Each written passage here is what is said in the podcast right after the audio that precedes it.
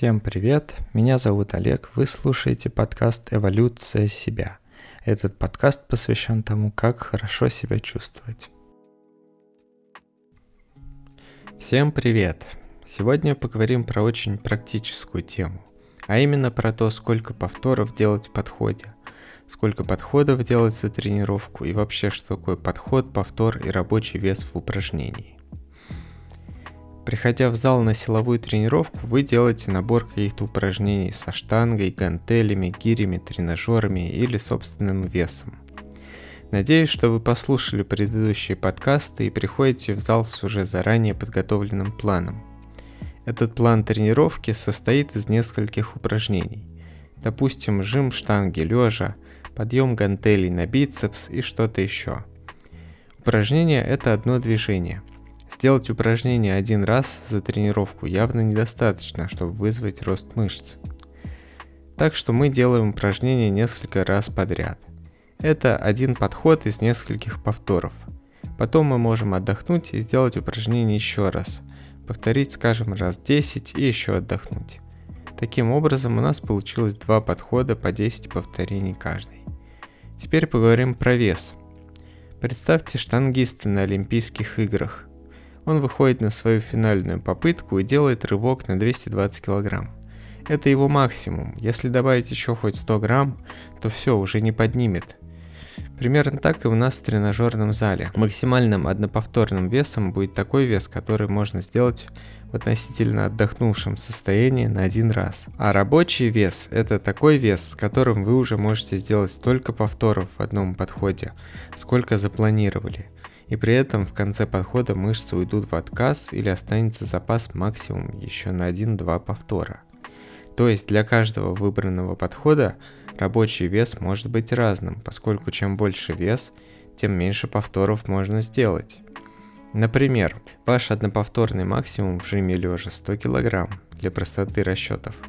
Чтобы хорошенько нагрузить мышцы и спровоцировать их рост, вы решили сделать 3 подхода по 10 повторений – в таком случае надо взять процентов 70 от максимума, то есть вешайте 70 кг и делайте 10 повторений. Потом хорошо отдыхаете между подходами, минуты 3, и делайте следующий подход. Не факт, что получится сделать чисто все 10 повторений, но тем не менее попытка засчитана. На самом деле самый простой способ подбора веса будет экспериментальным. Допустим, вы нацелились на 3 подхода по 10 повторов – Таким образом, попробуйте взять какой-то вес, так скажем, на глаз. Если было слишком легко и осталось много сил после подхода, значит надо накинуть блинов на штангу или взять гантели потяжелее. Если вместо 10 повторов сделали 5-6, значит вес был великоват. Еще можно выделить разминочный вес. Опять же, это не фиксированное значение. Перед подходом к тяжелым упражнениям типа жима, приседа и становой тяги надо сделать несколько разминочных подходов с легким весом. Обычно я делаю так. Начинаю с пустой штанги и делаю 10 повторений, чтобы разогреться. Потом беру примерно 50% от рабочего веса и делаю еще 5 повторений. Потом отдыхаю и делаю уже рабочий подход. Также я заметил, что часто второй рабочий подход бывает сделать проще, чем первый – Хотя кажется, что ко второму подходу мышцы должны уже устать и работать хуже. Думаю, это связано с тем, что к первому подходу можно оказаться морально не готовым, и организм не задействует достаточно ресурсов. А ко второму подходу уже ясно, что штанга тяжелее, чем ожидалось, и надо выложиться по полной. Теперь, когда с выбором веса мы определились, вернемся к подходам и повторениям. Нашим этим 3 по 10 или 5 по 5 и так далее. Здесь есть определенные правила. Сначала выведенные из опыта спортсменов, а потом проверенные учеными в лабораториях. Есть три диапазона повторений в подходе – низкий, средний и высокий. Диапазон малых повторений – это от 3 до 5 раз. Диапазон средних повторений – это от 6 до 12 раз и все, что больше 12, это уже высокий диапазон повторений. Народная мудрость гласит, что если хочешь развивать в первую очередь силу мышц в стиле тяжелоатлетов и пауэрлифтеров, то надо тренироваться с большими весами в малом диапазоне повторений. Чтобы повысить объем мышц, надо делать подходы в среднем диапазоне от 6 до 12, в среднем 10 раз, со средним весом и желательно доходить до мышечного отказа. А высокий диапазон повторений отвечает якобы за выносливость мышц. Здесь надо сделать одно отступление про два типа мышечных волокон. В мышцах есть быстрые сильные волокна и медленные, но выносливые волокна. Первые ассоциируются со взрывной силой – когда надо резко поднять что-то тяжелое. Вторые медленные волокна ассоциируются с тем, когда надо делать что-то не слишком тяжелое в плане веса, но на протяжении длительного времени. Например, бежать на длинную дистанцию.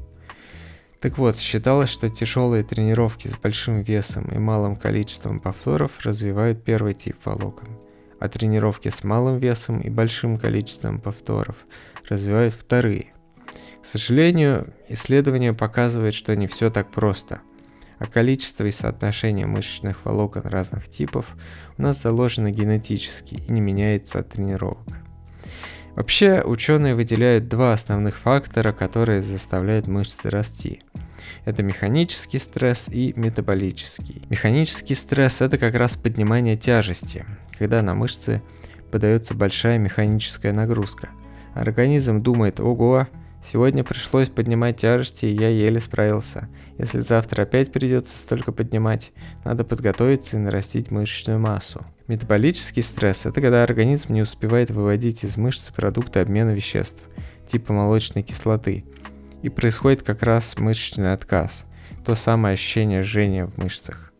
И если немного не отдохнуть, то дальше мышцы вообще не будут сокращаться – После такого стресса организм тоже старается развить системы обмена веществ, чтобы эффективнее отводить ненужные вещества и поставлять энергию в мышцы.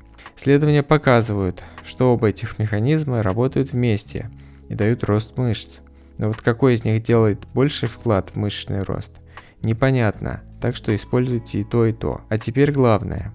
Подтверждают ли ученые эту идею с тремя диапазонами повторов? Есть разные исследования с разными выводами, но в целом результаты такие, что важнее общий объем тренировки, тоннаж, так сказать. Три тяжелых повтора или 10 средних повтора могут дать одинаковый рост мышц.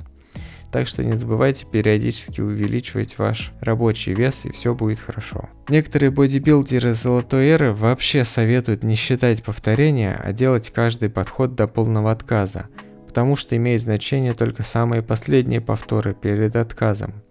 Еще те один-два раза, когда мышцы уже отказали. Совет радикальный, но я обязан вас познакомить с таким подходом. До мышечного отказа, то надо уменьшить вес – Например, скинуть пару блинов со штанги, или взять гантели полегче и продолжить делать повторы, пока не дойдете до полного отказа, когда уже невозможно делать повтор с минимальным весом, когда руки уже не поднимаются или ноги не разгибаются. После этого надо отдохнуть и повторить дроп-сет и так далее. Еще в тренировку для разнообразия можно добавить суперсеты. Идея тоже простая. Делаешь подход одного упражнения – и сразу после него делаешь еще подход другого упражнения на мышцы, которые не пересекаются. Например, приседания и подъем на бицепс. Так можно сократить время на тренировку и сделать ее немного интенсивнее с точки зрения кардионагрузки. Попробуйте, ищите то, что вам нравится и приносит результат. На сегодня на этом все. С вами был подкаст «Эволюция себя». Если вам понравился этот выпуск и вы считаете информацию полезной – то, пожалуйста, подпишитесь или оставьте оценку в вашем приложении для подкастов. Также ваши комментарии вы можете оставлять в телеграм-канале «Эволюция себя». Ссылка будет в описании к выпуску. Успехов вам в вашей эволюции. Пока.